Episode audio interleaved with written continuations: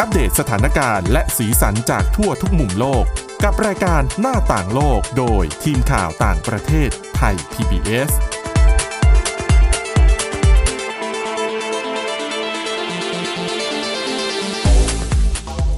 สวัสดีค่ะคุณผู้ฟังต้อนรับเข้าสู่รายการหน้าต่างโลกค่ะอ่ะ วันนี้นะคะก็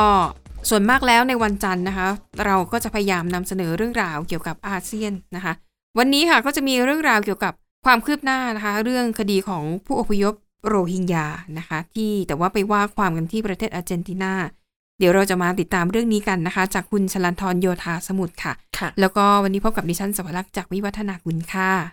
ก่อนที่เราจะไปฟังเรื่องราวของโรฮิงญานะ ค่ะ เรื่องแรกเนี่ยไปดูเรื่องเกี่ยวกับชะตากรรมของผู้อพยพผู้ลี้ภัยกันบ้าง เพราะ ค่ะ ว่าเพิ่งเกิดขึ้นเมื่อสัปดาห์ที่แล้วนี่เอง แล้วก็โอ้ยิ่งดิฉันอ่านรายละเอียดนั้นยิ่งรู้สึกเศร้าใจมากนะคุณชลันทรมันเป็นเหตุการณ์ที่มีเรือผู้อพยพนะคะ ค่ะ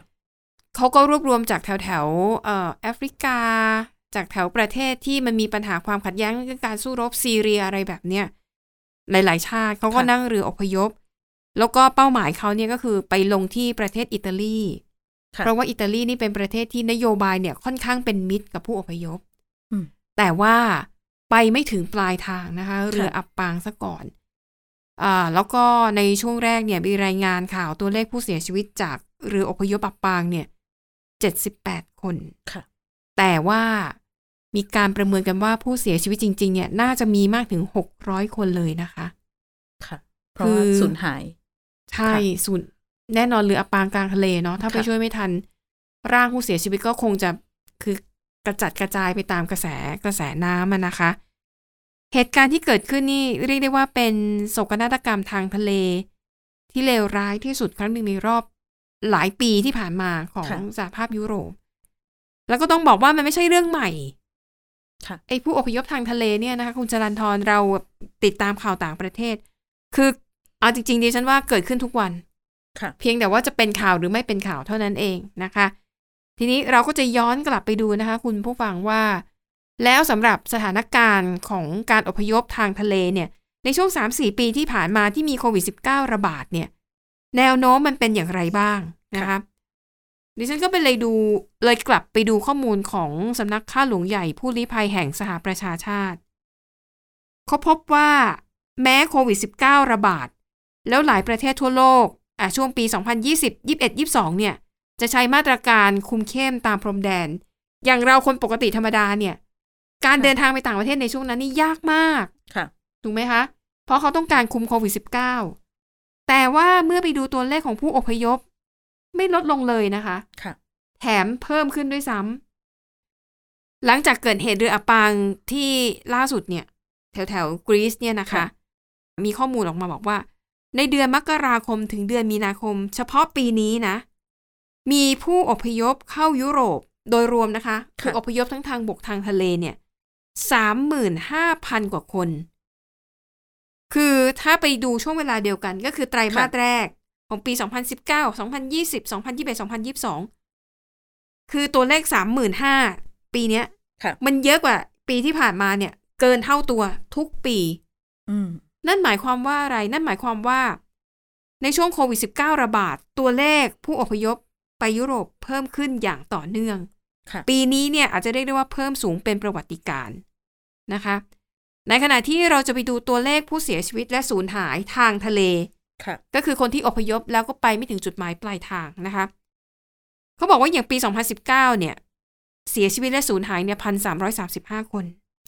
แต่พอปี 2020 เพิ่มขึ้นมาเป็นพันสี่ร้อยกว่าคน ค่ะ ปี 2021 ก็เพิ่มขึ้นอีก 2,000 กว่าคน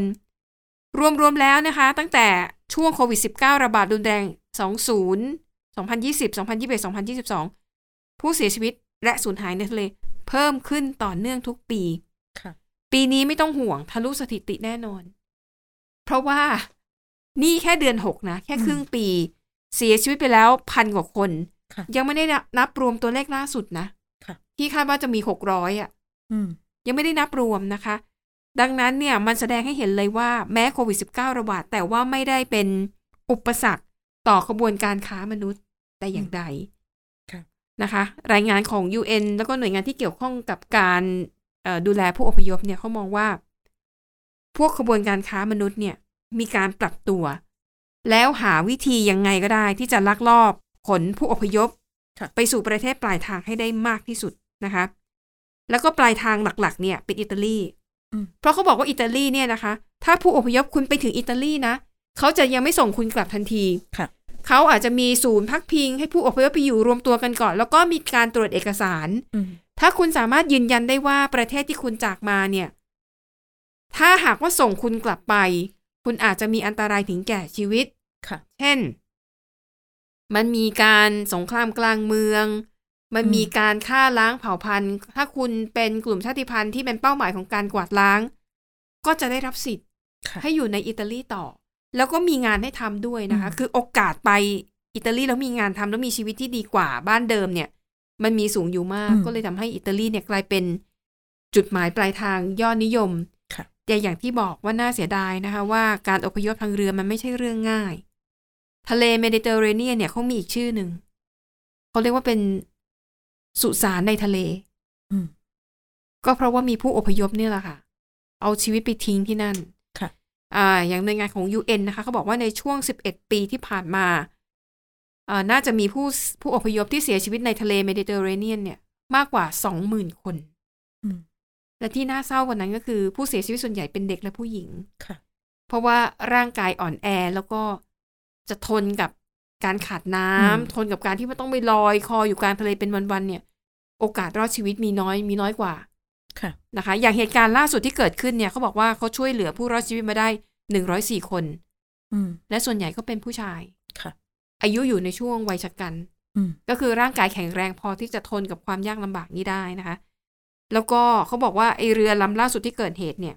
น่าจะมีคนอยู่บนเรือ 750 คน แล้วก็คำบอกเล่าจากผู้รอดชีวิตเขาบอกว่า ที่ใต้ท้องเรือจะเป็นที่อยู่ของเด็กและผู้หญิง อืม คล้ายๆกับว่าพวกขบวนการค้ามนุษย์เนี่ย ค่ะ ให้เด็กและผู้หญิงอยู่ข้างล่าง เพื่อที่จะได้แบบควบคุมง่าย อืม แล้วกลายเป็นพอเรืออับปางก็หนีออกมาไม่ทัน ค่ะ แล้วคิดดูเด็กเป็นร้อยคน อืม น่าจะน่าจะเสียชีวิตทั้งหมดนะคะอ่าก็ต้องบอกว่าอันนี้ไม่ใช่เรื่องใหม่ แล้วก็ผู้อพยพเขาทราบดีนะคะ ว่าการเดินทางมาทางเรือแบบเนี้ย ค่ะ ความเสี่ยงมันสูง แล้วค่าใช้จ่ายเนี่ย ไม่ใช่ถูกๆนะคุณชลันทรคนหนึ่งอ่ะผู้อพยพหนึ่งคนอ่ะ คุณต้องจ่ายเงินให้กับพวกขบวนการค้ามนุษย์ หลายแสนบาท อืม อย่างต่ำๆที่ดิฉันอ่านเจอเนี่ยคือสี่แสนบาท ค่ะ สี่แสนบาทไม่ได้รับประกันเลยนะคะ ว่าคุณจะไปถึงฝั่ง อืม ระหว่างทางคุณอาจจะถูกซ้ำเติมจากพวกขบวนการค้ามนุษย์ คุณอาจจะถูกรีดไถเงินเพิ่ม ค่ะ คุณอาจจะถูกล่วงละเมิดทางเพศ อืม หรือว่าคุณอาจจะถูกลอยแพ ค่ะ ก็คือพวกขบวนการค้ามนุษย์เนี่ยพอถึงจวนตัวเนี่ยเขาหนีเอาตัวรอดค่ะไออย่าง อืม เหตุการณ์ล่าสุดเนี่ย รายงานข่าวบอกว่า จริง ๆ แล้วมันไม่น่าจะเกิด เพราะว่า เรือผู้อพยพเนี่ยก่อนที่มันจะอับปาง ปรากฏว่าหน่วยยามชายหน่วยยามฝั่งของกรีซเนี่ยเขารู้อยู่แล้วเขาได้รับแจ้งเขาก็อุตส่าห์เล่นเรือไปนะ ไปใกล้ๆ แล้วก็เหมือนกับเสนอความช่วยเหลือว่าอยากได้น้ำได้อาหารอยากแวะพักที่กรีซก่อนไหม อืม มีเรือประมงสองสามลำพยายามจะเอาน้ำเปล่าไปให้ แต่คนบนเรือปฏิเสธบอกว่าไม่เอาไม่ต้องมาช่วยฉัน อืม นะคะ ขนาดชาวประมงจะเอาน้ำเปล่าไปให้เนี่ยคิดดิฉันคิดว่าน่าจะเป็นพวกขบวนการค้ามนุษย์นะ เป็นคนตะโกนบอกว่า ไม่ต้องเอาน้ำมาให้ อืม เพราะเขากลัวว่า คือน้ำมันมีไม่พอจำนวนคนบนบนเรือแน่นอน ค่ะ เขากลัวว่าถ้าโยนน้ำไปให้ แล้วคนบนเรือเนี่ย แย่งกัน แย่งกันมัน ค่ะ จะทำให้เรือ ซึ่งเรือเนี่ยรับคนมันเกินพิกัดอยู่แล้ว อืม ทำให้เรือเนี่ยเสียสมดุล แล้วก็อาจจะจมลง เขาก็เลยบอกไม่ต้องให้ไม่ต้องให้ อืม นะคะ แล้วก็เนี้ยเวลาผ่านไปอ่ะหน่วยยามชายฝั่งของกรีซก็คือก็ก็ได้แต่ดูอยู่ห่างๆสังเกต ค่ะ การณ์อยู่ห่างๆจนกระทั่งเวลาผ่านไปหลายชั่วโมงค่ะเขาบอกว่าเครื่องยนต์เรือมันมีปัญหาคือเครื่องยนต์ดับ อืม ไปไหนไม่ได้ แล้วปรากฏว่ากัปตันเรือ ก็คือพวกค้ามนุษย์นั่นแหละ ลงเรือเล็ก หนีเอาตัวรอดไป ค่ะ แล้วก็ทิ้งผู้อพยพหกเจ็ดร้อยคนเนี่ยอยู่อย่างนั้นน่ะ อืม จนสุดท้ายเรือมันอับปางนะคะ แล้วก็หน่วยยามฝั่งเนี่ย ก็ได้รับแจ้งแล้ว แต่กว่าที่เขาจะล่องล่องเรือไปถึงเพื่อให้ความช่วยเหลือเนี่ย มันก็ ช้าเกินไปซะแล้ว ค่ะ เขาส่งเฮลิคอปเตอร์อะไรไปช่วยด้วยนะคะ แต่ว่าไม่ทัน อืม อันนี้ก็ถือว่าเป็นเป็นเรื่องเศร้าจริง ๆ นะคะ แล้วก็รัฐบาลกรีซเนี่ยก็ประกาศไว้อะไรเป็นเวลาสามวัน แต่ว่าเขาดูสถานการณ์แล้วเนี่ย ไม่น่าจะใช่ครั้งสุดท้าย ค่ะ ก็น่าจะมีเหตุการณ์ในลักษณะนี้ในลักษณะนี้เกิดขึ้นอยู่อย่างต่อเนื่อง เพราะว่าต้องยอมรับนะ ความต้องการอพยพไปยุโรปเนี่ยของกลุ่มคนที่อยู่ในประเทศที่มีความยากลำบากเนี่ย มันเยอะอะอย่างปากีสถานอัฟกานิสถานเนี่ยพวกนี้คือหนีความยากจน อืม อย่างซีเรียเนี่ยหนีการกวาดล้างหนีสง ค่ะ ครามกลางเมือง คือรู้ว่าเสี่ยง แต่ขอไปตายเอาดาบหน้าดีกว่า เพราะอยู่ในบ้านตัวเองยังไงอดตายแน่ ๆ ค่ะ ไม่มีเงินแน่ ๆ นะคะ อ่ะ อันนี้ก็เป็นปัญหาที่เกิดขึ้น แล้วก็อิตาลีอย่างที่บอกว่าเป็นจุดหมายปลายทางยอดนิยมของผู้อพยพ เอ่อ ล่าสุดค่ะ เมื่อเดือนเมษายนที่ผ่านมารัฐบาลอิตาลีเนี่ยประกาศภาวะฉุกเฉินด้านผู้อพยพเป็นครั้งแรกในรอบ อืม 12 ปี เพราะเขาเห็นแล้วไงว่าตัวเลขผู้อพยพ มันสูงกว่าปกติ ค่ะ คือรัฐบาลต้องประกาศภาวะฉุกเฉิน เพื่อที่จะให้อำนาจของหน่วยงานรัฐเนี่ยสามารถปรับเปลี่ยนกฎหมายหรือข้อกำหนดข้อบังคับ อืม ที่จะทำให้การผลักดันผู้อพยพกลับประเทศต้นทางเนี่ย มันทำได้ง่ายขึ้น ค่ะ คือเมื่อก่อนมันจะทำได้ มันมีข้อจำกัด อืม คือผู้อพยพมาต้องรับไปก่อนรับไปก่อน แล้วก็ต้องมีกระบวนการตรวจสอบใช้เวลาค่อนข้างนาน ค่ะ แต่ตอนนี้เนี่ย อิตาลีเขา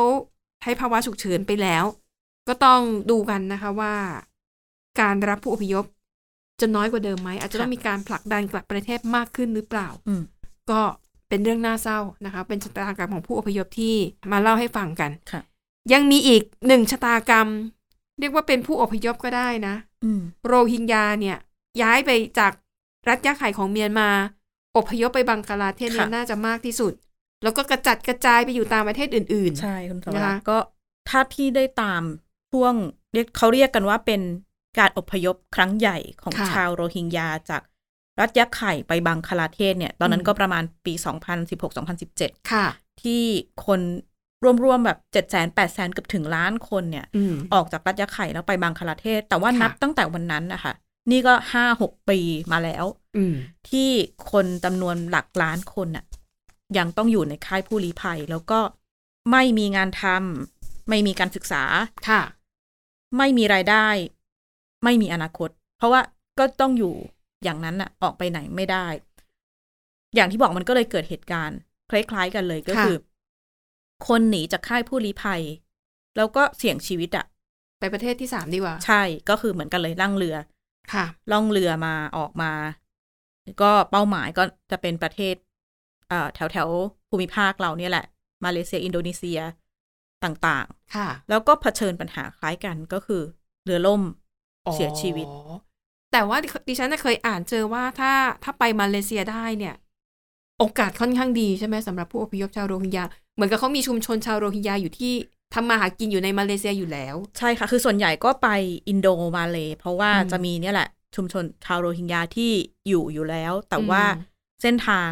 อย่าง ก ที่ ว่า บอก จะไปถึง ไปถึง ค่ะ แล้วเรือที่มาเนี่ย ก็เป็นเรือแบบเรือประมงเล็กๆอะค่ะ ถูกต้อง บรรทุกได้ร้อยสองร้อยคนคือมาเต็มอะ จริง ๆ แล้ เรือ วก็ ประมงนี่มันมันไม่ควรจะอยู่เกินยี่สิบคนถูกไหมถ้าเขาใช้กันทำกิจกรรมกันจริง ๆอะ ใช่ แต่นี่ ล้ว คืออัดเข้าไปแบบ แบบน่ากลัวมากอะคือทั้งทุกตารางนิ้วของเรือเนี่ยเต็มไปด้วยคนดาดฟ้าเรือนี่ก็คือ อยู่กันแน่นขนาด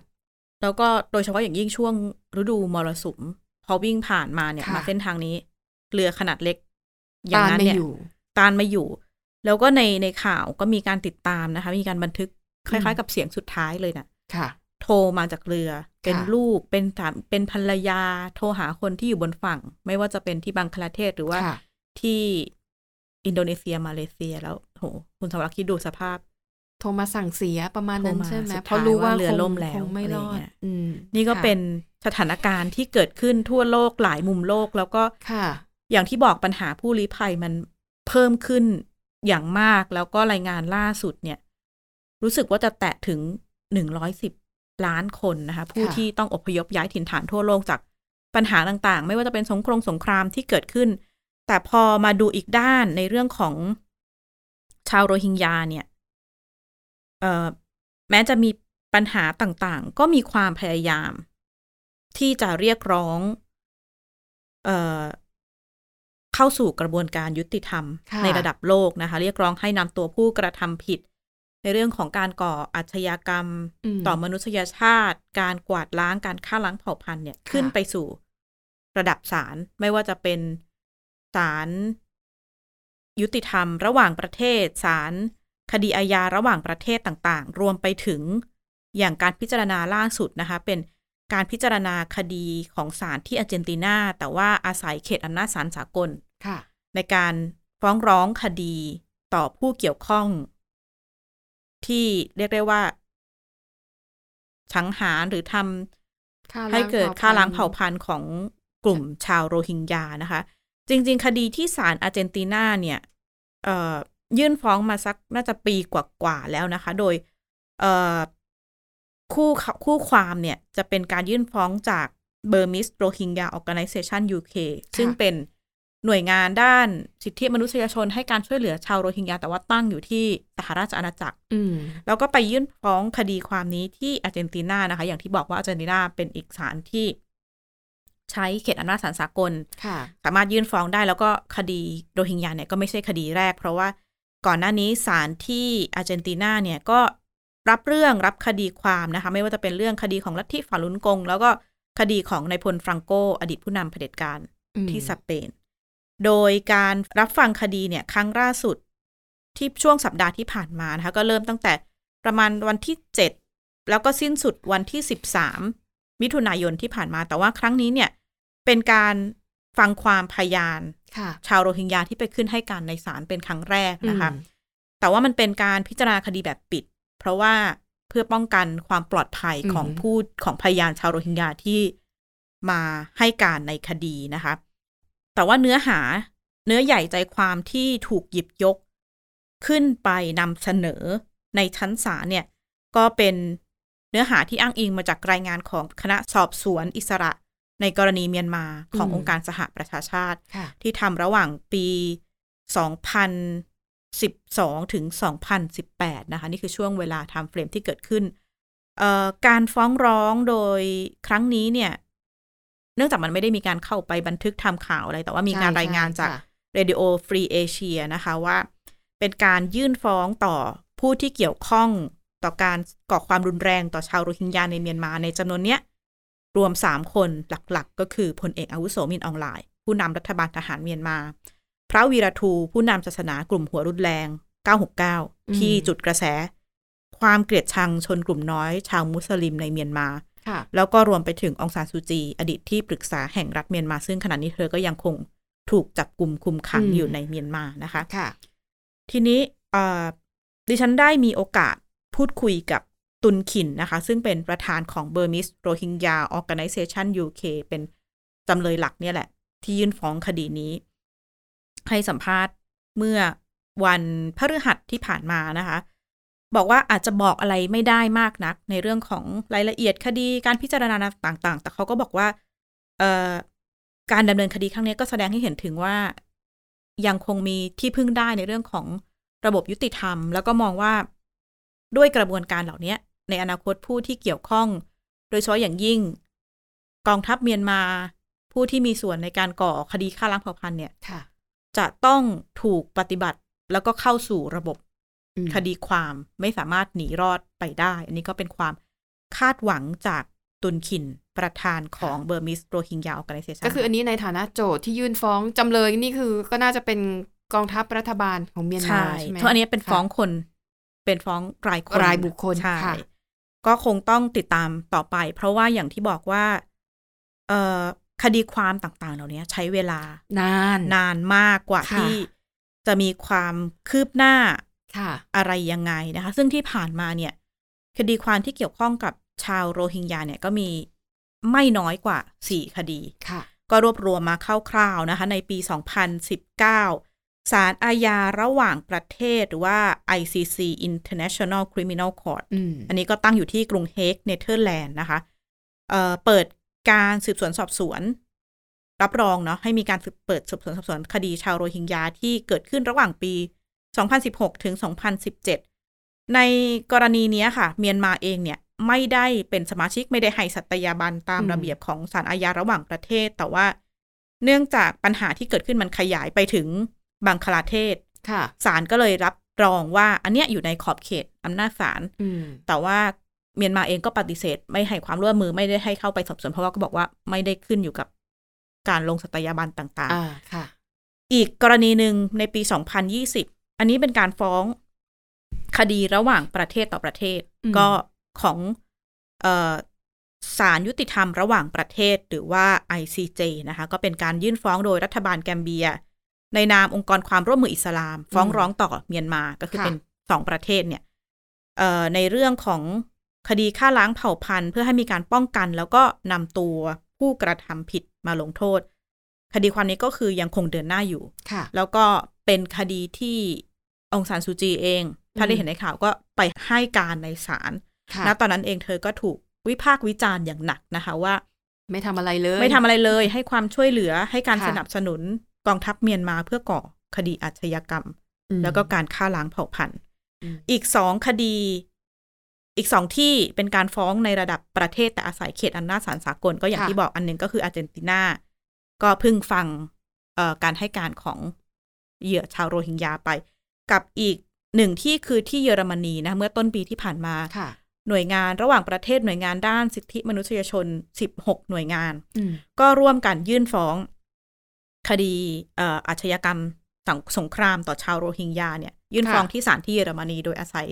เขตอำนาจศาลสากล แต่ว่าคดีนี้ยังแค่อยู่ในช่วงยื่นฟ้องนะคะ ยังไม่มีความคืบหน้าว่าศาลรับไหมยังไงแล้วจะต้องใช้กระบวนการยังไงต่อแต่อย่างที่บอก บางคดีคือเริ่มมาตั้งแต่ปี 2019 ค่ะ ก็ยังไม่มีความคืบหน้า บางคดีเริ่มมาตั้งแต่ปี 2020 อืม ตอนนี้ก็เพึ่งฟังความยุติก็จะมีเนี่ย ยื้อกันไป ค่ะ เนี่ยยืดเวลาฟังต่างๆ ก็คงอีกสักพักใหญ่ ๆ แต่ว่ากลุ่มที่ เอ่อให้ความช่วยเหลือในการเดินหน้าเรื่องคดีความต้องการนำตัวผู้กระทำผิดมาลงโทษก็บอกว่า อย่างน้อยก็เรียกได้ว่าเป็นช่องทาง อืม ที่จะแสดงให้เห็นถึงว่าความยุติธรรมในระดับโลกกระบวนการยุติธรรมในระดับโลกมันก็ ค่ะ ยังมีอยู่แล้วก็น่าจะเป็นความหวังบางส่วนให้กับชาวโรฮิงญาที่ ค่ะ เออเป็นกลุ่มกลุ่มหนึ่งเนี่ยที่ถูกมองว่าไม่มีใครอยากจะต้อนรับอะ อ่า ใช่ แม้ว่าตอนเนี้ยมันมีความพยายามที่เออกองทัพเมียนมาก็ไปจับมือกับเอ่อบังคลาเทศเพื่อที่จะนำตัวเป็น pilot project ค่ะ นำชาวโรฮิงญากลับไปที่เมียนมานะคะ แต่ว่า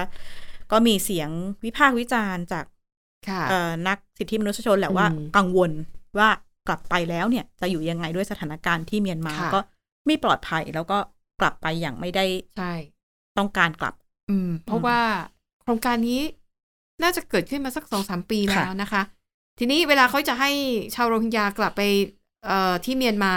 ขนาดตอนนั้นเป็นยุคของรัฐบาลพลเรือนนะ ค่ะ แล้วเขาก็ทำข้อตกลงเหมือนกับว่าอ่ารัฐบาลเมียนมาเหมือนกับ ให้คำมั่นว่า